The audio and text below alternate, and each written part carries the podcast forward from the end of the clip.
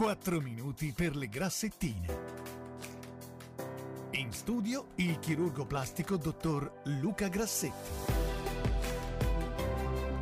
Mercoledì pomeriggio, come sempre, siamo insieme al chirurgo plastico dottor Luca Grassetti. Benvenuto Luca. Grazie, buonasera. Una domanda che già ci avevano posto qualche tempo fa riguarda sempre Rino Filler e eh, ci chiede questa volta Matteo, se mi diventa la punta rossa che devo fare? Che succede? È pericoloso?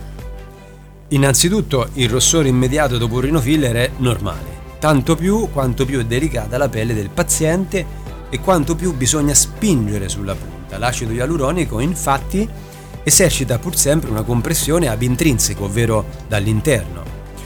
Vi è mai capitato di premere forte con un dito sulla pelle? Dopo un po' la superficie diventa rossa. Ecco, il rossore è momentaneo e può durare alcuni giorni, durante i quali si può nascondere col trucco, ad esempio. C'è fondotinta, cipria, eh? Esatto. Se il rossore non passa, esistono poi creme che tendono a ridurlo migliorando la permeabilità capillare.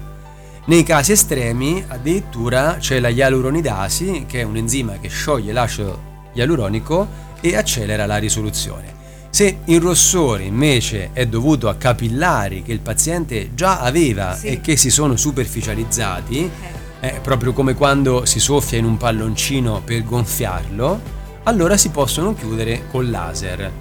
In ogni caso, come il rinofiller, anche questa complicanza è reversibile.